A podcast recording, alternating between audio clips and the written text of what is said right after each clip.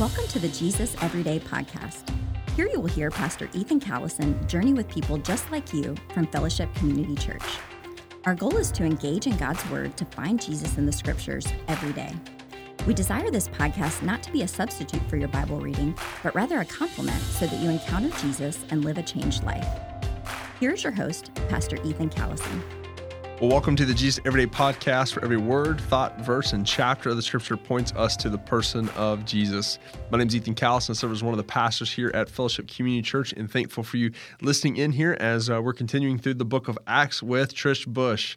Uh, so, Trish, thank you uh, again for being here and uh, journeying with us, opening up the Scriptures, revealing and uh, kind of, mo- excuse me, modeling what it's like to read God's Word. Um, I think that's one of the things that uh, I've seen the most from just people is like, I, I want to learn how to read God's Word. And I hear that question quite a bit, and that's that's the reason why we've changed the format of this podcast um, is to help people model, hey, here's how we read God's Word. Uh, it's not for the pastor. You don't have to have a seminary degree. You don't have to have a Bible college. You don't have to have any formal training. All you need is God's Word and the Holy Spirit. To, to read God's Word and apply it into your life. So I'm thankful for you modeling for this, how you've read God's Word, been a faithful woman of God's Word for uh, for years. Uh, so uh, as always, our show notes, in our show notes below, you can find our reading plan. We're in Acts chapter ten today. Uh, before we open up Acts chapter ten and look at it, uh, outside of the person of Jesus, Trish, who would you say has made the most profound impact on your life to see you become the person that you are today? Well, I kind of answered this in earlier. Um Uh, I would have to say my husband, um, because when we met, he was walking a much more faithful Christian walk than I was, and um, we met on a blind date, uh, so maybe he was blind at first. Um, but he was, like I said before, he was a youth director at his church and very involved in his church, so it was obvious that we go to his church. You know, mm-hmm. You have to decide which church you're going to go to when you get married. And we lived across the street from the church, too, in a little apartment above his grandmother's house, and... Um, Uh, so he was just grounded and um, just been such a good boy. So he, you know, being married forty-one and a half years, knowing him for forty-three years, he had that effect on me every, every day. Mm-hmm. You know, I had an accountability partner um, and, and um, just a partner in the faith.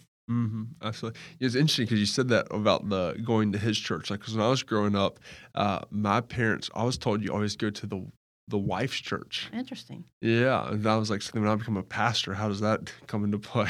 but but it was just, it was interesting. My mom and dad always told me like, yeah, like the husband always just goes to the to the wife's church. I was like, yeah. huh.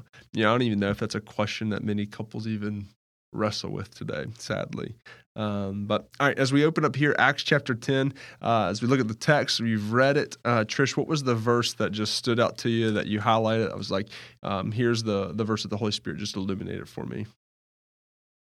Okay, in Acts chapter ten, all the way in three verses, forty-four, forty-five, and forty-seven, um, the subtitle says, "The Gentiles receive the Holy Spirit." Mm-hmm.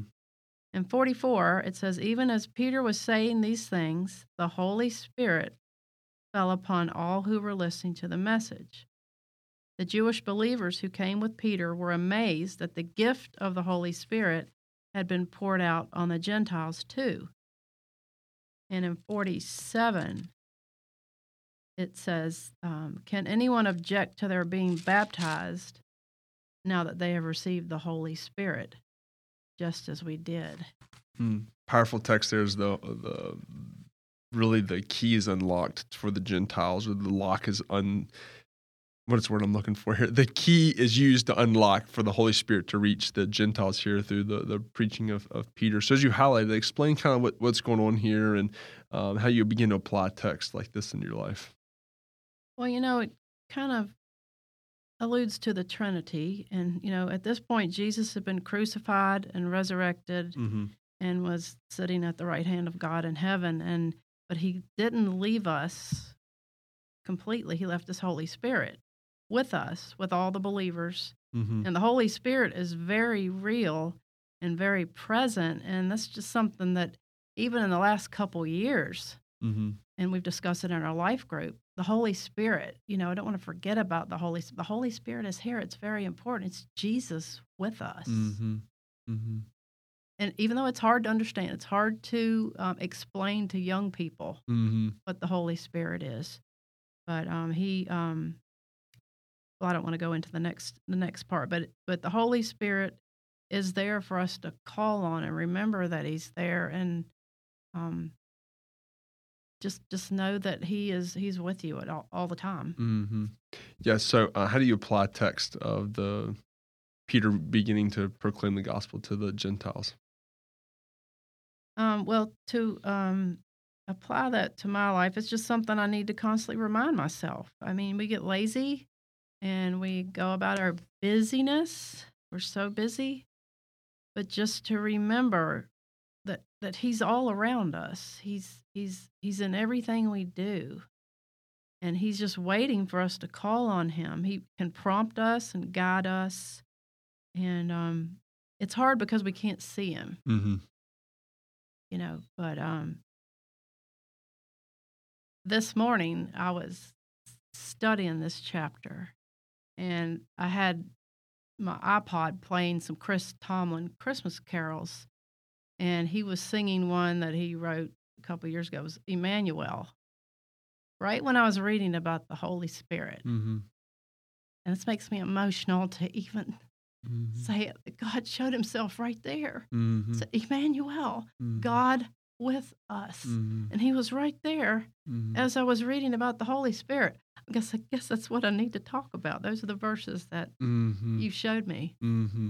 You know, just when you're feeling discouraged or sad, and this is our first Christmas mm-hmm. um, without Jeff. So, uh, but God just He never He never disappoints, and He just keeps showing up. Mm-hmm. Mm-hmm. You just keep showing up. Yeah, absolutely. And it was even uh, as Anna was on with us last, uh, the past two weeks for the G seventy podcast, we were talking off script about um, how Jesus tells Peter, He says, Peter, upon this rock, uh, I'll build my church. And uh, there's some theological debate as to whether Jesus, when He says upon this rock, whether He's talking to Peter or what He's getting at there. But nonetheless, almost all scholars do agree um, that Jesus, when He gives it to Peter, that Peter would be the first to proclaim the gospel in Jerusalem, which we see that we we looked at that in Acts chapter um, one and two, and then Peter would be the first to proclaim the gospel outside of Jerusalem, but to still to the Jews, and he does that. And then thirdly, that Peter would be the first to proclaim the gospel to the Gentiles, uh, which then happens here. Uh, and that's like the fulfillment of Christ's words to to Peter. Um, and it's interesting, though, because when you look at, um, and those of you that go to North Campus, you've heard me say this many times, Trish, you've heard me say this many times, uh, but the word for Gentile, like we read as Gentile, even when I was growing up, like I always thought Gentile was like almost like another people group. Like you had the Jews, the Gentiles, then you could have the Amorites, the Mebusites, the, all these, like Gentiles was just like a specific group. Group. And the word for Gentile is uh, ninety percent of the time the New Testament is the word ethnos, which is ethnicity, uh, all those that weren't Jews, all the other ethnicities of the world. Uh, and you see here like God's compassion, His favor, as well as His like um, not approval in the sense of I approve of these people, but I approve that these people are worthy of the gospel. And Peter reaches them. Um, and then uh, that's why we, if you're wondering, like, why do we stop in the middle of Acts and then hop into James? Well, that's part of the reason why that you're going to see here is this Jerusalem Council that will, when we when we get there and such, that'll be there. And this is a large part of that Jerusalem Council. So as you as you walk through that, you've highlighted, explained it, applied it. Uh, what did the Holy Spirit call Trish to? How did you respond to this text? How did you allow the text to change you?